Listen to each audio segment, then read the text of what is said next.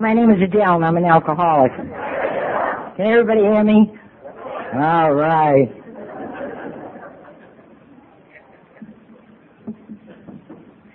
First of all, I want to really and truly, from the bottom of my heart, I know what it is to be on committees. And I want to really and truly thank the committee for inviting me, a drunk, here to share with you this morning.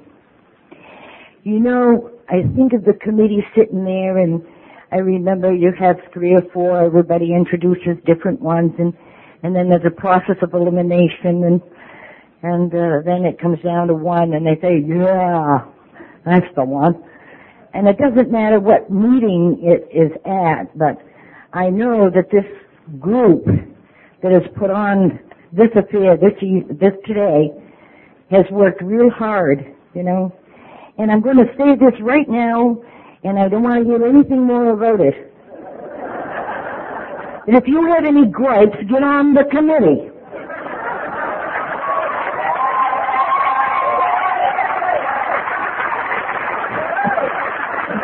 You see, because right now I can't find any gripes, you know. I'm living high off the hog today, I'll tell you. Wow, I got an air-conditioned bedroom. yeah, and this room is air-conditioned. I remember, you know, well, there was a reason for us to move, and and I, I like to bring this in because there's a lot of people say, why do we move? You know, I don't like changes. Well, I'm going to tell you something. I'm getting a little older, and I don't like changes either. But I'll tell you this spring, in order to make this change, to make it comfortable for Adele Donovan, the drunk, I came up and stayed overnight. And I said, hey, I kind of like this place. Now, I don't care where I am, and it wouldn't have made any difference if we'd have gone back to Farmington, and you know, as well as I do, me being me, I'd be right there. Because the whole reason for this get-together is the fellowship of Alcoholics Anonymous, and I think sometimes some of us forget that. Well, I had to park my car four blocks away.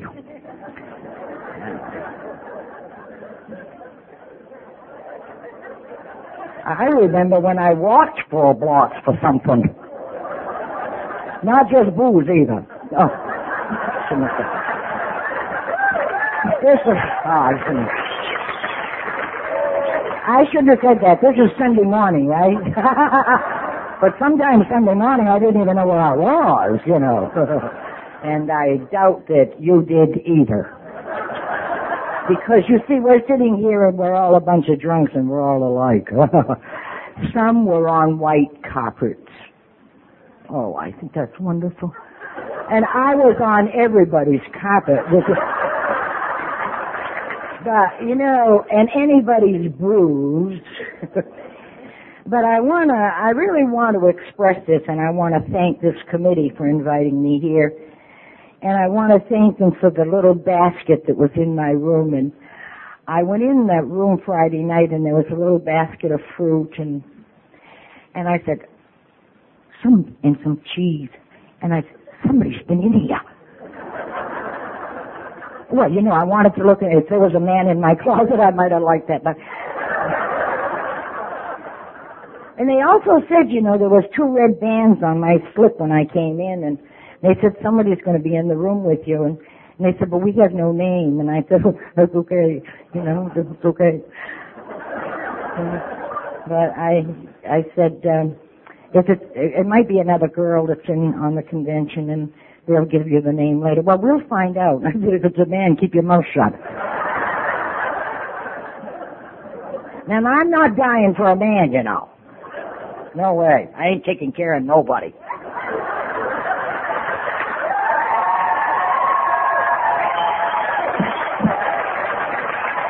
I've had my fill of that for many years. You guys are like a pad. Go look somewhere else. If it's God's will.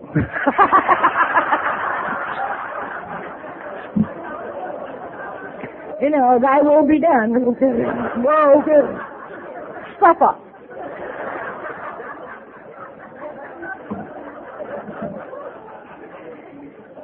This is a privilege to be here. And you know, when when Paul called me, and I don't even know whether I said it or not. Maybe I didn't, maybe I did, and I don't remember too good on many things. There's one thing I do remember is how I got drunk and how I got into this program, and I'm going to share that with you when the time comes. But you know, when he called me, I almost said, or I think I said, I'm not sure. He'd have to verify that, and he don't know anything, so he wouldn't be able to say anything anyway, because he keeps telling us he don't know anything. I almost said, you know, I've done this before. And then I, I believe, I don't think I did say it. Because you know, when the telephone rings, as far as I'm concerned, it's God calling. And whatever's on the other side of that line, and whatever's the message on the other side of that line, I better accept it. I didn't come into this program to say no. You know, I didn't know how to say no when I come into this program. It was, oh yeah, yeah, oh yeah. Oh, I'll be glad to do that for you. Hate the son of a gun for doing it, but I'll do it for you. You know, so when I come into this program, I, I don't believe I did say it, but I had it right. Uh, it, I've spoken at the roundup before, then I didn't say anything. Because uh, I, I'll tell you how that happened. I was at the Portland group, and um, there was a meeting, and someone asked me to speak. The chairperson said, "Gal, would you like to say a few words?" And I said, "Yeah, how long have we got?" And um, I spoke.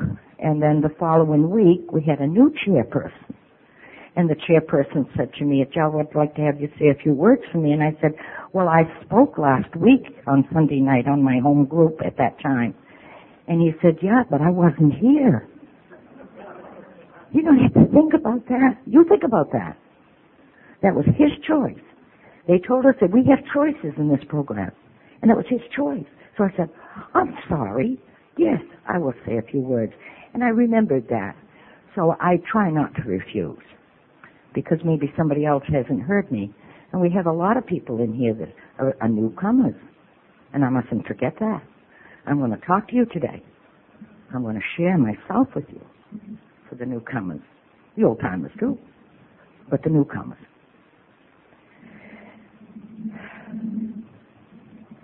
I don't know how deep to get into my story. But you know, I'm a I'm a step girl and I, I'm working now in the big book, and I think it's absolutely wonderful. God put me in Skowhegan. I moved from Portland. I lived in Portland for 47 years, and I moved a year a year ago last May to Skowhegan with my own my choice of move. Sold my business, my ceramics, and I chose to move to Skowhegan to be on my son's land. I bought a, a new mobile home, and I am very comfortable and I love it there. But I am by myself. I do my own thing. I'm, I don't live in with family, and I love them dearly. This is a miracle. What I'm doing today is a miracle. Not only with my sobriety, but it's a miracle that I'm with my son. And uh, this change has been a big, big change with me. As a matter of fact, uh, I joined I joined a meeting, and it was a meeting, and we made it into a group because I was floundering.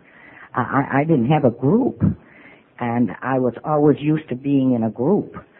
Uh, Portland group was my group. I hated them sometimes, you know. They wouldn't do what I wanted them to do, and uh, I balked, and I didn't like them, and I was going to quit them. I'm quitting. And so for two months I quit them.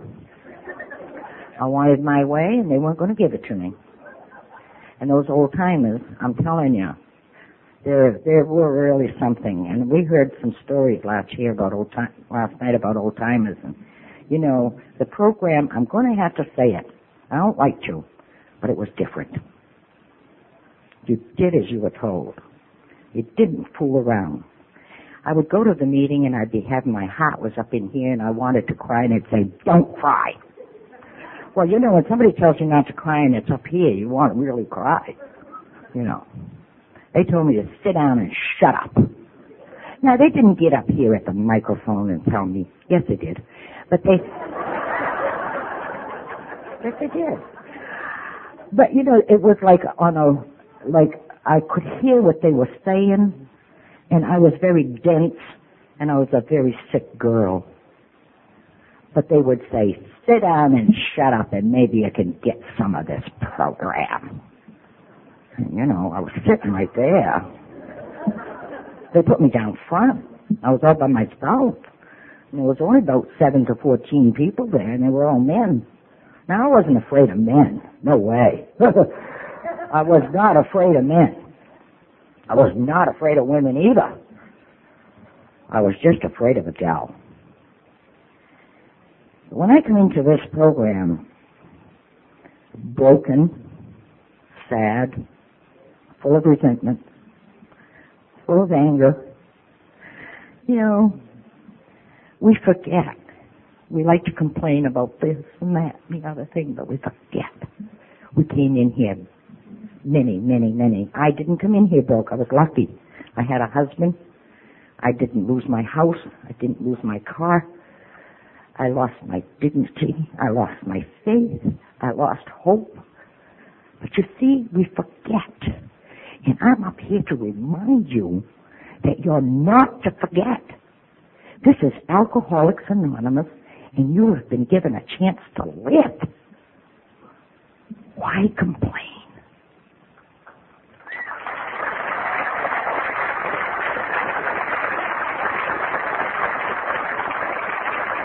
I came into this program, I had no choices.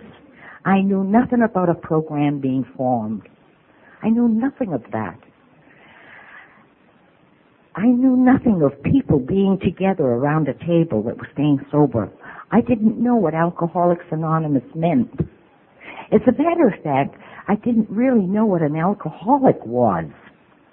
Now, I like to call myself a drunk because nine times out of ten, you all know you got drunk, but you didn't get alcoholic.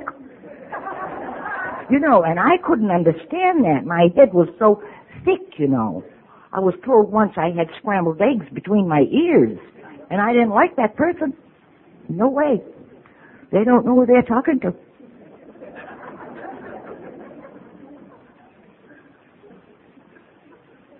But I was so sick, I didn't know I was that sick.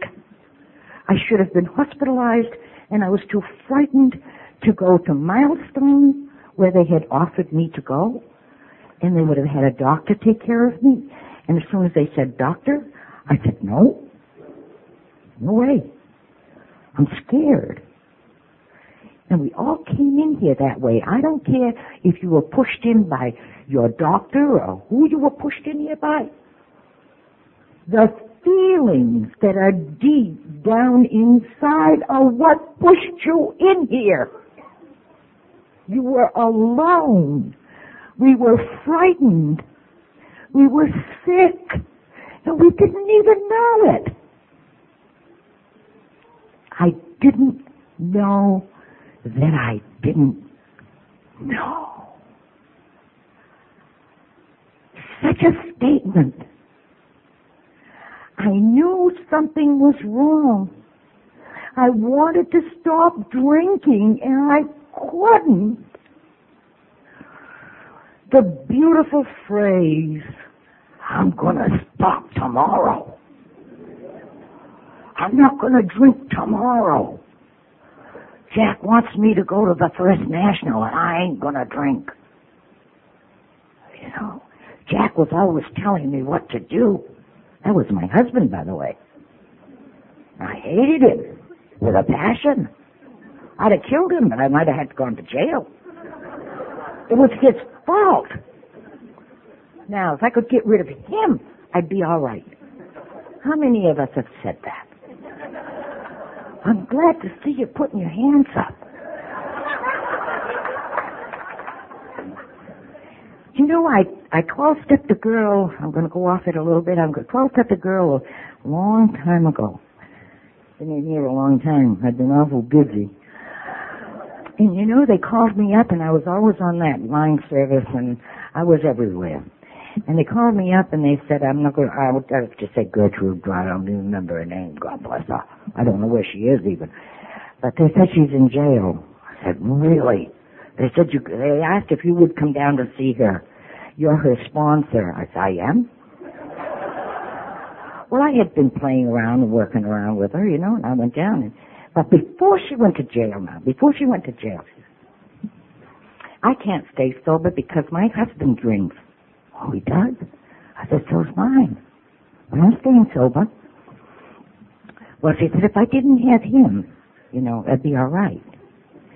And many of my girls have heard this story before, but they're going to hear it again.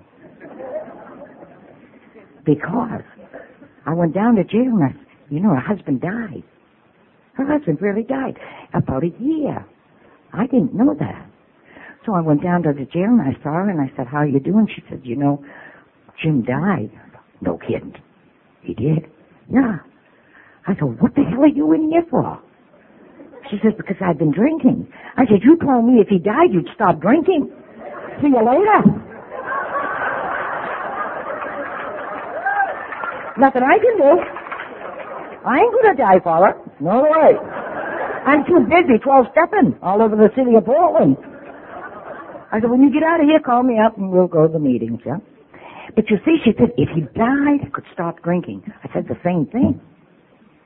If he got out of my life, I'd stop drinking. I couldn't stop drinking. I'm an alcoholic. And I have a disease. Oh, I got a, I got a disease called alcoholism. Isn't that great? I'm a drunk. And if I pick up a drink, I'm gonna get drunk. And I believe everything that's said in the big book and I go along with it and I've listened to it for many, many years.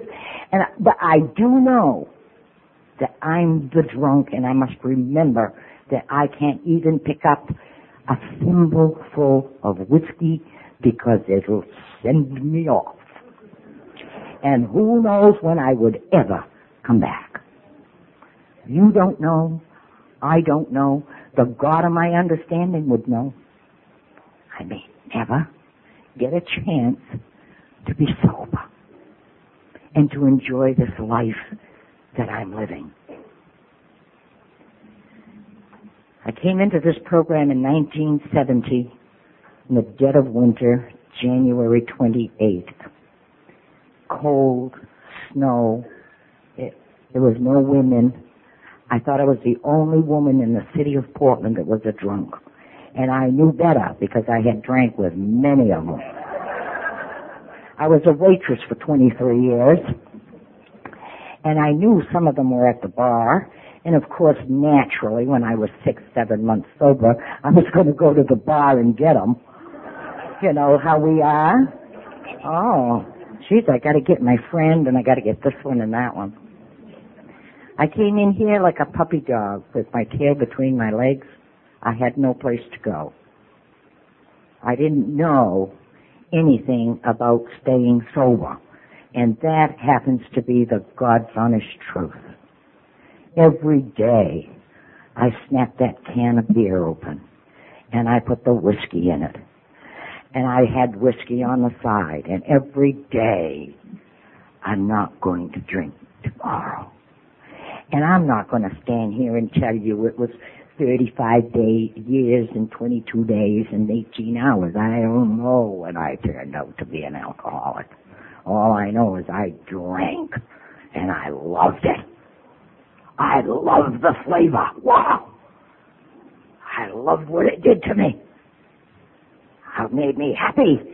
And I was a party girl. Oh, we're partying tonight, boy. Come on, Jack, put your vest on, let's go. And if he said he didn't want to, I'd go out and get the party and bring it home. wake him up at two o'clock in the morning after I'd been to the bar after working and bringing a gang of 14 or 15 people home. Booze. Booze. He'd get up there. What are you doing? We're having a party. Okay. And he sat and drank right with us.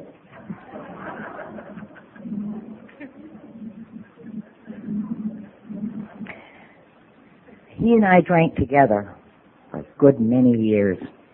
And Jack never stopped drinking, and that was his prerogative, right? You know, but I stayed sober. I said, people, places, and things do not make us a drink. I heard a gentleman up here last night, I don't know where he is, but it's here maybe, I don't know, but he said, He drank because he drank. My mother had nothing to do with it. And my father. Of course, I blamed him. Why not? had to blame somebody. But when I got into this program, they said, Del, you're the one that tipped your elbow. Oh, I had a good time. Did? Did? Did? And you know, you open your refrigerator door, they said, and you pour a glass of juice or a glass of water and set it on the top of your refrigerator. Because your elbow has been so used to going up and down, you gotta have something to help it go. So I would open the refrigerator door, did exactly as I was told. I didn't know what the hell I was doing this for. I could have put it on the counter. No, no, no, I had it in the refrigerator because they said, because you open the refrigerator, get the beer. I said, oh, yeah, that's right. So you open the refrigerator, there was my glass, I take a drink, put it back, shut the refrigerator door, get my elbow moving. I said, we, we don't care what you drink. Just don't drink liquor. And don't drink any beer and stay the hell away from the wine. I said, I don't like wine. They said, well, stay away from it anyway.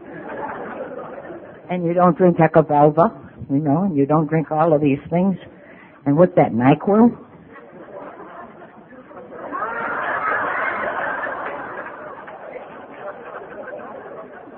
I always had a cold.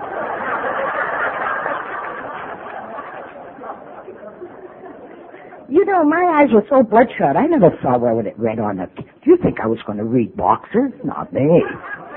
They said this was good for me. You know, and this is what was happening with me. I come in here well beaten. I drank for a good many years, and I was 45 years old when I come into this program and God was with me. You know, He is with we drunks, whether you believe in a higher power or you don't. Believe that I believe because I see, I see Him in your eyes. I don't care if you're sober one day, two days, three days, four days, five days. I don't care. It's just that I see that in your eyes. God is with us. I had been drinking for a good many years. And I was 45 years old when I come into the program. And I was covered with sores. My whole mouth was covered with sores. And my eyes were slits. I couldn't see. I couldn't walk well. And I couldn't talk. Can you imagine that? I couldn't talk. I couldn't make a sentence. and I couldn't eat and I slept. But of course, I'm talking to another drunk now. I was passed out. I didn't sleep. Spiritually, I was broken, broken with nothing. Mentally, I was confused with all the negative feelings. And physically, I was a wreck. And you guys invited me back. I can't. That blows my mind. You said, come back, Adele.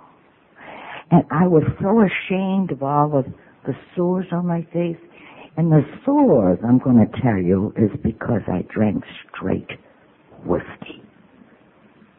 And it burnt my gullet. I got a deep voice now, but when I come into the program, I sounded just like a man. It burnt my gullet. I didn't know. And of course, the first thing I said to you was, I have cold sores, and they're awful sore. And you said, yeah, we know. You knew it was booze sores. And I couldn't smile. And you know when you have a cold in the wintertime and you've got a sore and you go to smile and it cracks and you go, oh. You put some salve on it just to keep it, I was putting salve on it, keep it smooth, you know. you knew. I wasn't fooling the drunk that was standing in front of me. So if you think you're gonna fool me, you ain't. I've been there. That's a drunk talking to another drunk. And they said, we no doubt. You keep coming back. And you, there's that forever pat on the shoulder. You're doing a good job. What the hell was I doing? I was like this. I'm doing a good job, yeah. Should have been hospitalized. My sponsor, whose name was Cookie, and he's dead today, and a lot of the people way back there are dead today, took me to my first meeting. He came and saw me on a Friday morning, and he says, I'm going to take you to your first meeting Sunday night. Do you think you can not drink until Sunday night? And I said, I'll do anything. He said, I'll come and pick you up and I'll take you to your meeting. There's a meeting at, at Cape Elizabeth tonight, but I don't want to take you there because the first meeting that you go to, you'll get an impression of that meeting and you feel like you want to be there. And he says, you're a member, you'll be a member of the Portland group because you live in Portland. And I said, it's okay with me. He said, do you think you can go to meetings? I said, yeah. I never said, how many am I going to go to? I had questions, but not those kind. Now I gotta remember, I'm the one that asked for help. He didn't come there on his own. He didn't even know I existed. Until he got the telephone call that a girl by the name of Adele Donovan on Park Avenue was sick as a dog.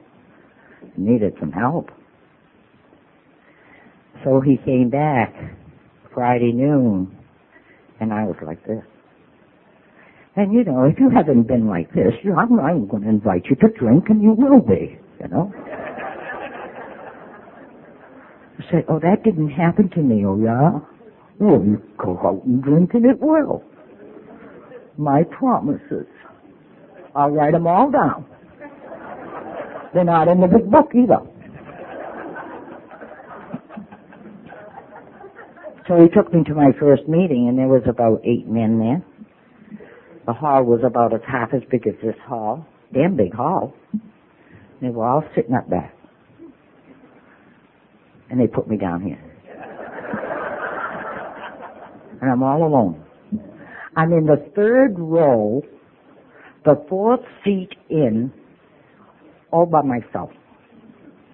And Cookie goes over and gets me a cup of coffee, and he filled it half full, and he knew I was a drunk. Oh, well, first of all, he, he came on Friday noon. He said, did you drink? And I said, no.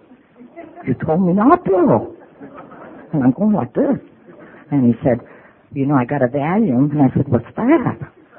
And he said, well, he said that it'll kind of quiet your nerves, but he says, you know, you can't get addicted. Oh shit, I said, I don't want that. I got enough. He said, I got a drink in the car. I said, I got a drink in the house. But you see, I'm going to tell you, 25 years ago, you know, you, before you get the drunk to the to the 24 hour club, we're talking about he gave him a drink. And I can understand that today. But I used to say, why did they give him a drink? To give him a drink to get him there. Oh, I did that. yeah. You want a drink, honey? Yeah. Okay. You have a drink. You really mean I can have a drink? And I'm going to Crossroads? Oh, yeah. Because once you get to the Crossroads, you won't any more. I knew that. They didn't know that, but I knew that and he offered me a drink. I said, oh God, I got a drink right here in the house. I want a drink. He said, I forgot to bring you the literature. You see, I found out later though, but see, I didn't know that. I found out later he didn't give me the literature because he come back to check on me. That's what you call compassion. Huh? He didn't forget little Adele up there on Park Avenue. He come back and he gave me some papers. And he says, I'm going to pick you up now. Remember, I'm going to pick you up Sunday night. I'm going to take you to the meeting. And he did. And I was a member of that, that group until I left there a year ago. Whether I liked him or not. One girl said, you don't like the group? No. Said, what is it about the group you don't like? I said, I don't like the people in it. well, she said, what are they doing to you? I said, they're bothering me. Well, well what, if, what if there was no people there? What would you do? I said, I'd be alone. She said, do you want to be alone? I said, no. You better go back to the group. she was right. She was right. I was now taking everybody's inventory, having a ball with it. So I took him to my first meeting, and I'll be forever grateful for that. And that man drank after 16 years of sobriety. I don't know how many years he had when I came in, but well, anyway, uh, three years later, I think it was three years later, I 12-stepped my sponsor. He said, how the hell did you get here? I walked into his room. His mother, I had met, his mother was beautiful. Mother-in-law was beautiful. And she said, he's in there. He's right in there. Cookie, what the hell are you doing? Who the hell let you in here? I said, I don't know, but I'm here. You want to go to a meeting? No. Well, and I talked to him the same way he talked to me. That man died sober. He was on his way to a meeting, going from the 24-hour club up to Congress Street, and he died on, on the sidewalk. What a way to go. Right in God's hands. So beautiful. No, that's really tre- precious to me. Stay in the program, you see a lot of stuff. So I went to these meetings and I listened. I couldn't read. And one of the gentlemen kept saying, if you don't read the big book, you'll never stay sober. Well, I'm going to tell you something, kids. If you don't read, don't worry about it. Because here's a, I'm going to say illiterate. I know how to read, but I couldn't read. Who the hell can read when my eyes were crossed and bloodshot? And, and I said, if I don't read that big book, I'm going to die because he said that. And I believed everything everybody said that got up here. I heard their stories so well I could tell you each one of them stories. And they said, when you get tired of hearing somebody's story, get up and tell your own. I said, oh no, I don't want to get up there. They said, well then shut up. I say, oh, is that him again going to say that? Oh, there's only about eight guys. I mean, you know, got to speak a meeting. What are you going to do? They told me I had to keep shut up, keep my mouth quiet for 30, for 90 days, three months. Pretty soon, Henry Lyden, he's passed away. He come up to me and he said, Del, you want to speak? She's almost fell out of the chair. I said, no. No. I was about a month and a half sober. And I said, they said three months. I whispered to him, did you know they said three months? And he said, yeah, I know that. But he says, you want to know something, Adele? He came right down close to me and he said, there's a lot of firsts in this program. First, you had to make a decision to come to the program. Then you had to make a decision to come each week to each meeting. And now you've got to make a decision whether you're going to speak and share or not. And he walked away and left me. I said, gee, got my coffee and here I am. I was about to shake all over again. And I said, these guys have been so good to me. I, I really shouldn't say no. These guys have really been good to me.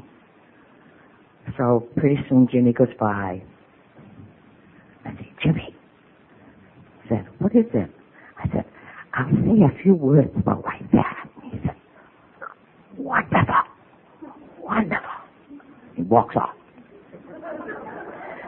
I got up and I said, my name is Adele and I'm an alcoholic and I'm very nervous and I drank for so long and I don't know how, I don't know, I guess I better sit down. I did it. They were sorry for that.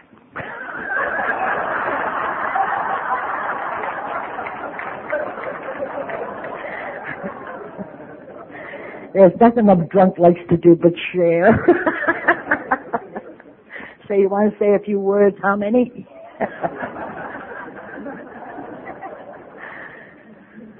and you know, there's a woman that was in this program that came in. They came in during the month of March, I think, February. I think everybody got cleaned out of snow, and I was going to I was going to the meetings in a truck and didn't have any. Well, I was I was also a, a contractor. You know, you guys. I was a contractor, drove truck, and I plowed snow. you think that's funny? I could have killed him for teaching me to do that. I mowed gardens, and mowed lawns, and did all of these things. You know, I almost put a truck up for sale, but I didn't dare. But I'll tell you one thing I did do. I put I put the snowblower up for sale.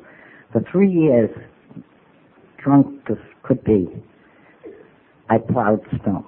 I shot I with a snowblower up on the western promenade. I said, these sons of guns are going to get out and shovel their own damn snow. I'm sick and tired of doing it. Because I was drunk. I was sitting, I had men working for me. I was sitting in the banking. I was drunk. Drank the night before, you know it doesn't go off here. So, I took the lawnmowers in the summertime and I put them up for sale. I told Jax I want to sell those lawnmowers in the summertime. You can't do that. You know that. And the jaw, oh, the jaw was great big.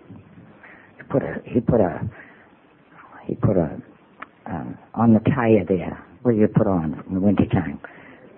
Chain. Put a chain on it. Well, because it wasn't, I had to work it so hard to put a chain on it. Whoa, worked pretty good. Put them up and sold them. he come home and I said, sold everything. He said, sold everything? You crazy or something? Yeah. I ain't working no more like that. But I forgot where I was at, but it doesn't matter. I listened in this program, and I wanted this program. And he drank. And this girl, Mary, that's what I was going to say, Mary Kay, she has 44 years of sobriety today. She picked me up as sponsoring, and I knew nothing of a sponsor. And she said to me, she says, I want you to go to a retreat. And I said, what's a retreat? And she said, well, don't you worry yourself about it. She said, if you get $25? I said, yeah. She said, well, I'm going to come and pick you up, and we're going to go to a retreat in Augusta.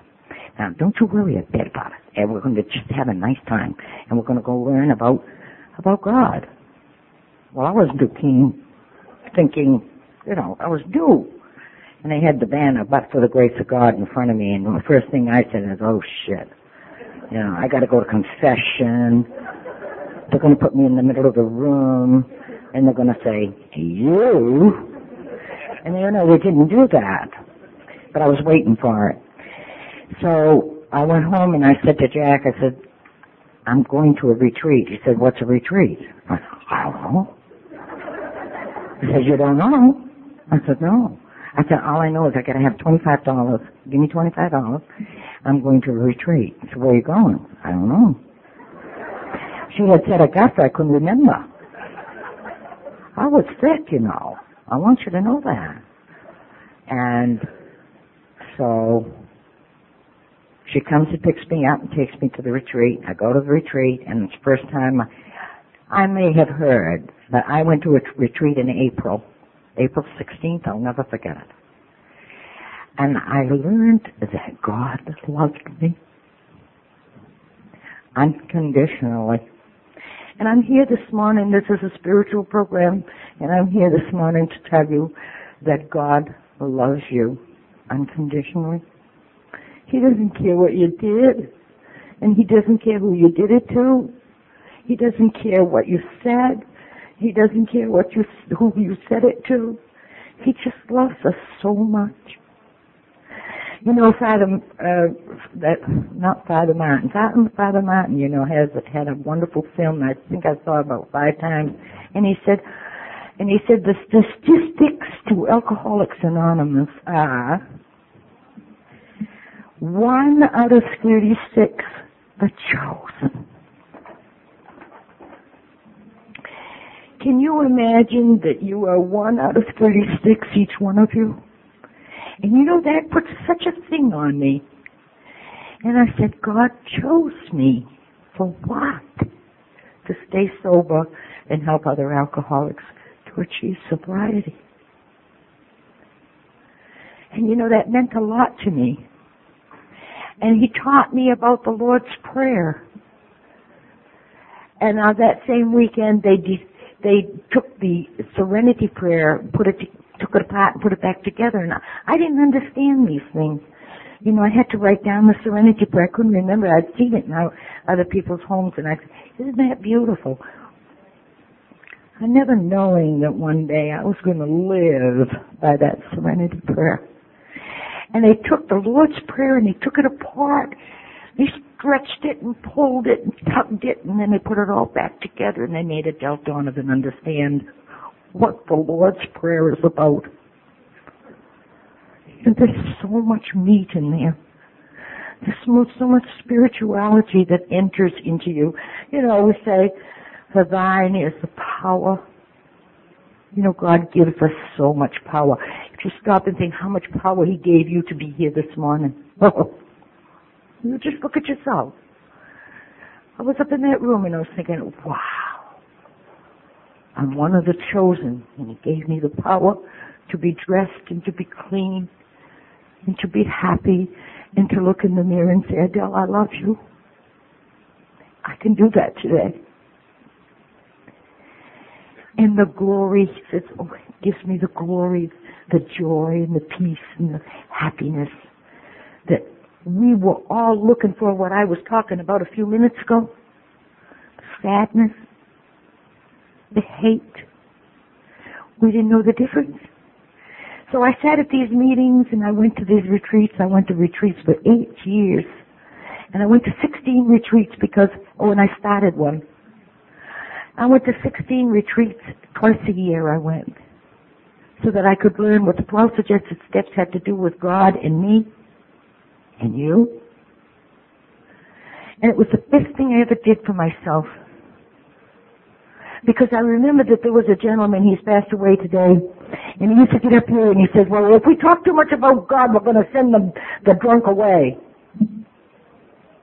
How can you say the serenity prayer without saying God? Now you, you, you know a way, you tell me about it afterward. I'll talk with you after. I don't know how to do that. Higher power. It takes a long time for us to keep coming back to meetings and they keep saying, keep coming back, keep coming back. And they want us to learn and they want us to learn. And, you know, Eddie G got up here last night and, uh, it, it was so cute because I, I just love Eddie G. I don't, I don't know if he's here this morning, but I love Eddie G. And he gave me my white chip and he reminds me every time he sees me. I gave you a white chip, you know. I, I, I know. Yeah. He says, sign your name right here. He says, uh, what's, what's your name? And I, what's your middle name? And I said, Blanche. He said, well, you can put Blanche right here because this is an, an anonymous program. I don't know what the hell that word was. It Didn't make no difference to me. I said, well, everybody in Portland knows I'm a drunk.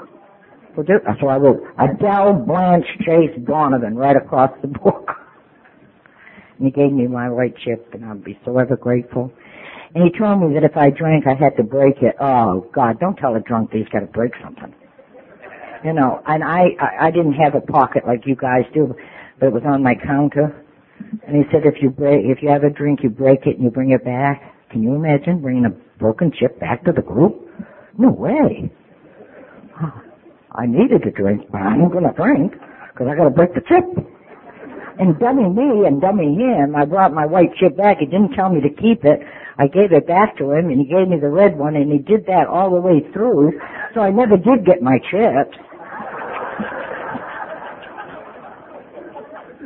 The silver one, you know, I kept that one.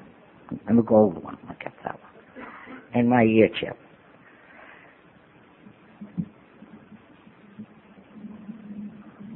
But in learning about God, I found that here in this program. And you were going to explain that very, very, very slowly to me. And I want to thank the Portland group and I want to thank all the drunks and all the alcoholics that were around at that time for waiting for me. They had to wait a long time for me to get better. And you know, I, I was I was two years sober or three years sober. I don't remember. Maybe six years sober. I don't know. But started the detox centers. Uh, well, we had detox, but they started the other ones there where you go uh, rehab. And uh, I had never been in a rehab. But you know, these people were coming out, my God, they were smart. Oh my God, they knew all about the big book. And they knew all about the 12 and 12. And I said, Jesus, I never learned that until I was two years sober. You know, well, I, some are sicker than others. So I used to say, well, I'm sicker than they are. Because I never heard what they're talking about. You know. So I got right into the program in that area. Because all the, all the people were telling me was to stay sober. And you know, Ernie Thompson was just a little guy about this big. And God, he used to make me mad. And I had him for a sponsor at the group, uh, for about three and a half years and then he died. I was very fortunate to have him. And he wore a little cap and I thought he was a railroad man. And he wore a little cap, railroad cap, and it come down over his eyes like this. So when I wanted to talk to him, I had to go like this because I couldn't see his eyes, you know. And I, if I wanted to talk to somebody, I want to see your eyes. I don't want your head hanging down here, you know. I might say, well, hey, get a bobby pin and get your hair out of your eyes. I got, I got to see your eyes. So, and you know, he threw his fingers, and God, I couldn't even see what his expression was. And uh, I'll never forget when I picked up my red, my my blue chip. My three month. It's great. My three months chip. Well, we had it for blue then. And uh, I said, Ernie, did you see my chip? of course, I thought he'd never seen one before. three months of sobriety. And you know what he said to me? Kill him. He said, three months of sobriety. Hell, he said, you're just dry. Well, wasn't I teed off? What do you mean I was just dry? I had never heard of that before. I'm sober. He said, well, we don't pass blue ribbons out around here. I ain't speaking to him ever again in my life. He doesn't know that he's talking to Mrs. Donovan. He didn't give a sh who I was. You're a drunk. That's all you are, is a drunk around here. Well, when he spoke at the podium, he pounded on the podium. The door swings both ways. Just be sure it doesn't kick you in the ass on the way in or on the way out. and I thought he was talking to me. And then Eddie D would get up. You gotta get honest with yourself. It's in And if you're not honest with yourself, you won't stay sober. And you know, I didn't sleep that night if they were on the same pro- program. I said, if I drink, they'll kill me. That's the kind of AA I had. They said, step one tells you you're unmanageable. Well, you are until you're sitting in that chair. While you're here, we know what you're doing. I better go. That's the kind of that's the kind of sobriety I was getting. So when I went to the retreat and they started to talk about God being love, I said, "Wow, this is pretty good." I like this, and nobody was pounding on the podium because I was scared. I was still scared, and I, we still scared. I've had many, many things happen to me during my sobriety, and one of them I'm going to tell you about. Uh, I don't know how long I've got, but it doesn't make any difference to me. I'm up on a mountain and who cares? my cat does, home alone.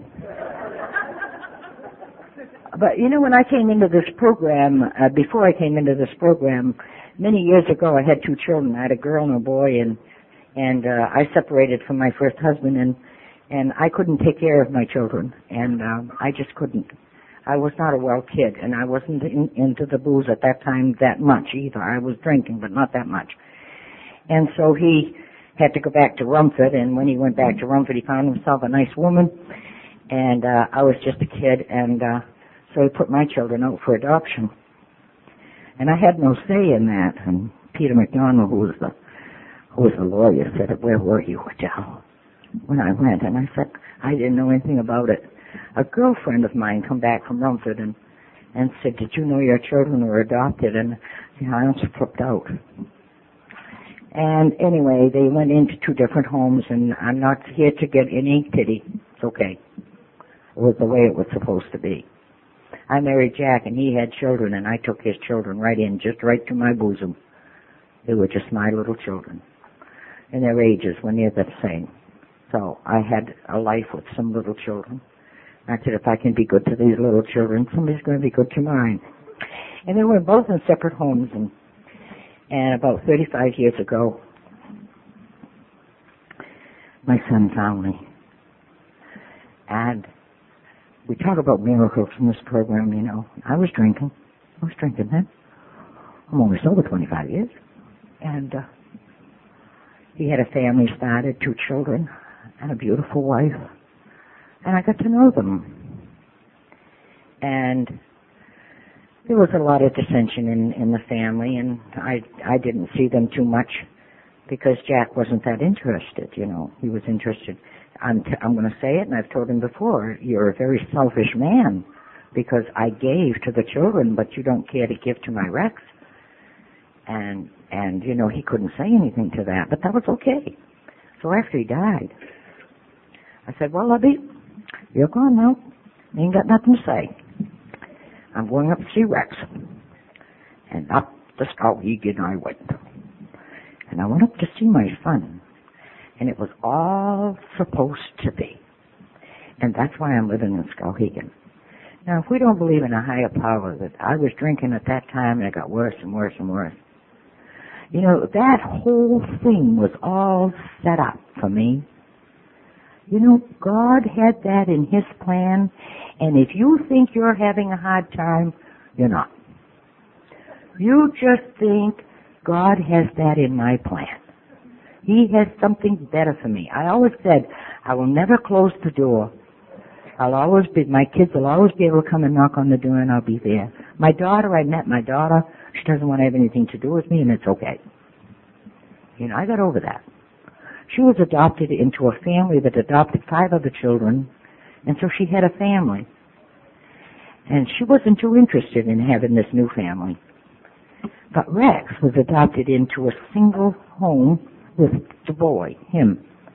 And he, he in his own little way, within himself, needed family. So his mother and father died, and he looked me up. And then he said to me, what do I call them? I said, you call them your mother and father. They're the ones that reared you. They're the ones that took care of you when you were sick. They're the ones, and so now when he talks to me about his father, he say, my dad. I know who he's talking about. I know who he's talking about. But isn't it wonderful that there are miracles in this land? And all of those years, I waited. So you know, you gotta wait and wait and wait. There's no one to save you, you gotta hurry. Things will happen to you if they're supposed to happen. And I believe my higher power, I choose to call God, has done that for me. He said, well, Adele, I guess I'm ready. I guess you're ready to go up and meet with your son and be with him.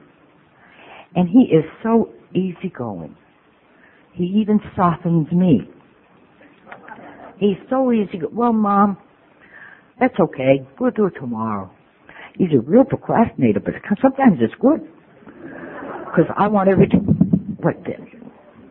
And then, you know, I'll ask him to do something for me and about a week later I go by whatever I'm doing, I'm, oh my God, he did that. I learned, don't say anything again. Just say it once. I need the piece of board put on over there for me. And don't say it again. And about a week later, you go by, the piece of board's there. Say, wow. I thought he forgot. He didn't forget. He remembers his mom. He's as happy as a clam in, in batter. He loves his mom. You know, he loves my program. He doesn't know anything about it. But he loves my program. He says, you're beautiful. I just love you, mom. I've been waiting for years to hear that. If you don't think there's a higher power, believe that I believe. When I sat on the edge of my bed, 1970, and I was desperate, I didn't want to drink anymore. I put my feet on the edge of the bed and I was shaking. And you know yourself that I was having the tremors. I didn't know what was the matter with me. I was just trembling from head to toe. And I had never done that before. And I know why today, and you know why. I'm talking to a drunk. Because I took a drink. And it soothed me. It quieted me right down. Oh, nice? Another good two hours. Then I need another one. Then good for an hour. I put my feet on the edge of the bed and I was from here to to Paul and I needed to go to the bathroom and I couldn't get up. My legs weren't weren't jiving. They just weren't there. And you know, it was in the middle of the night or I didn't know what, but it was in the dark. And I didn't know if it was night or day or what, but it was winter time. And I needed to go to the bathroom. But sitting there, I, I, I know where I was. I saw Jesus' face on the wall. And I wouldn't tell anybody this when I came into the program because I was afraid you'd send me to Augusta. Because I wouldn't tell, I didn't dare to tell anybody. And I said, oh, if I could just stop drinking. And he put his hand on my shoulder. And he said, you know what, Adele? I think you've had enough.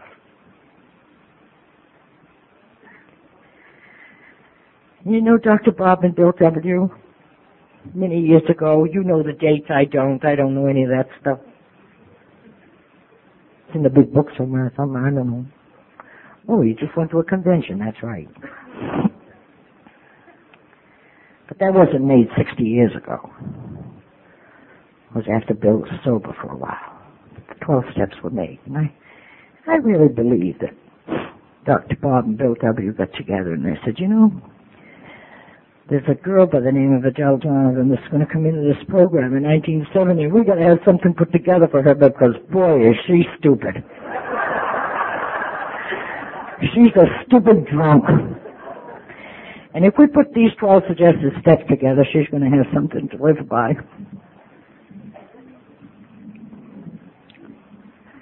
And I believe that morning that God put his hand on my shoulder and he said, I got a program from you, Adele, only if you want it.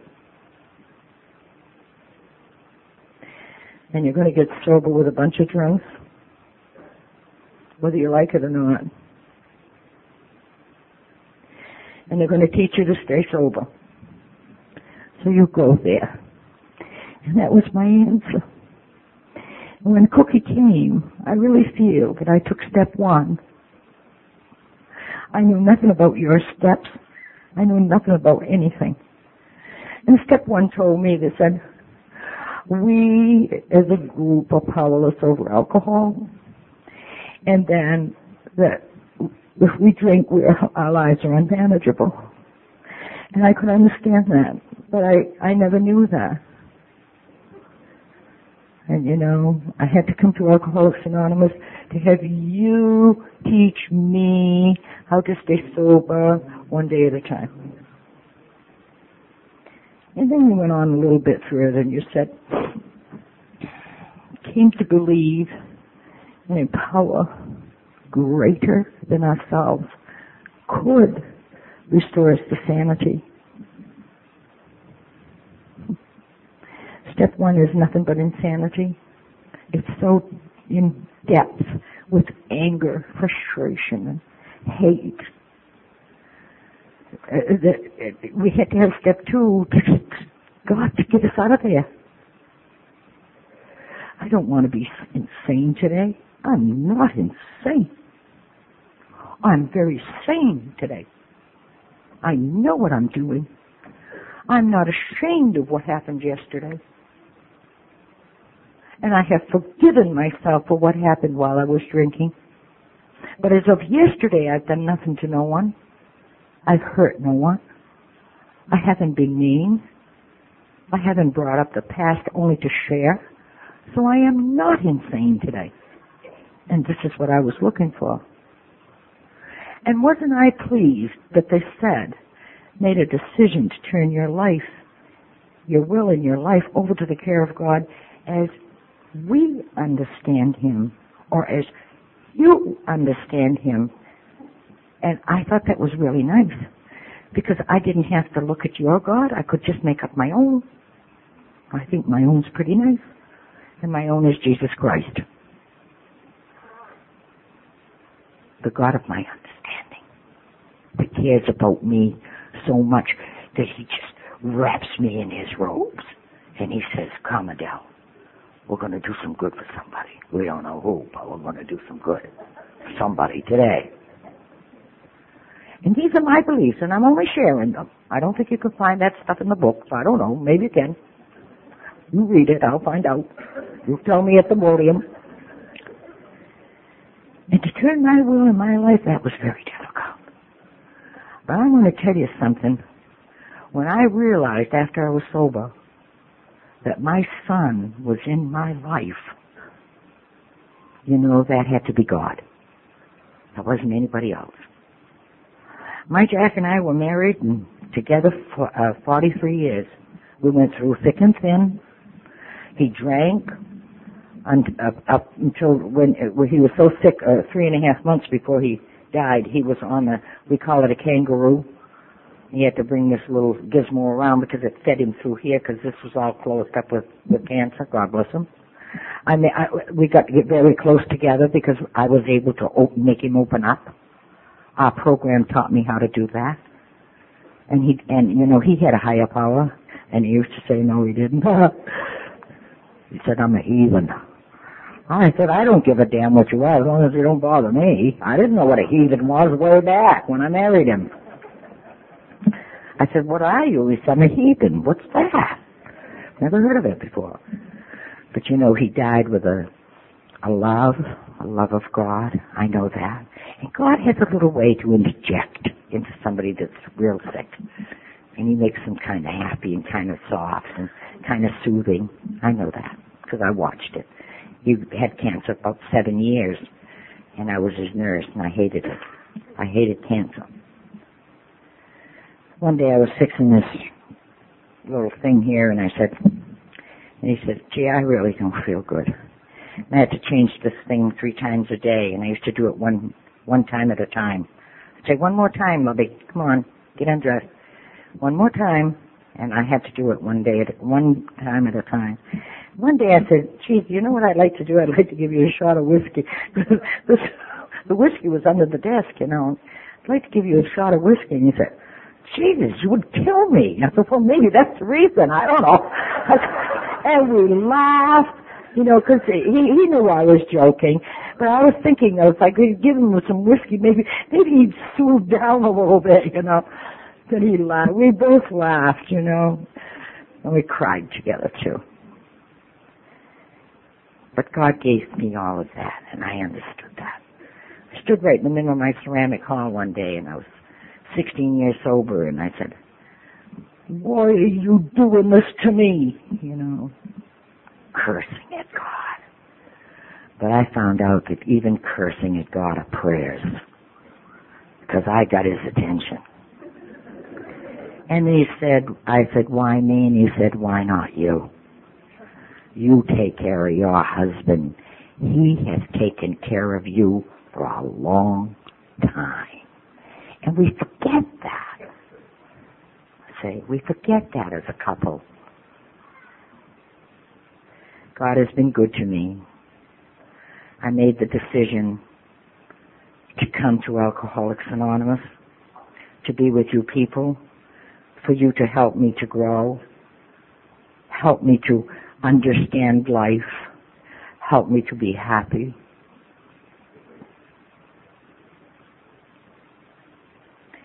Help me to be free, free of alcohol, free of indecisions, free of hate, free of resentments.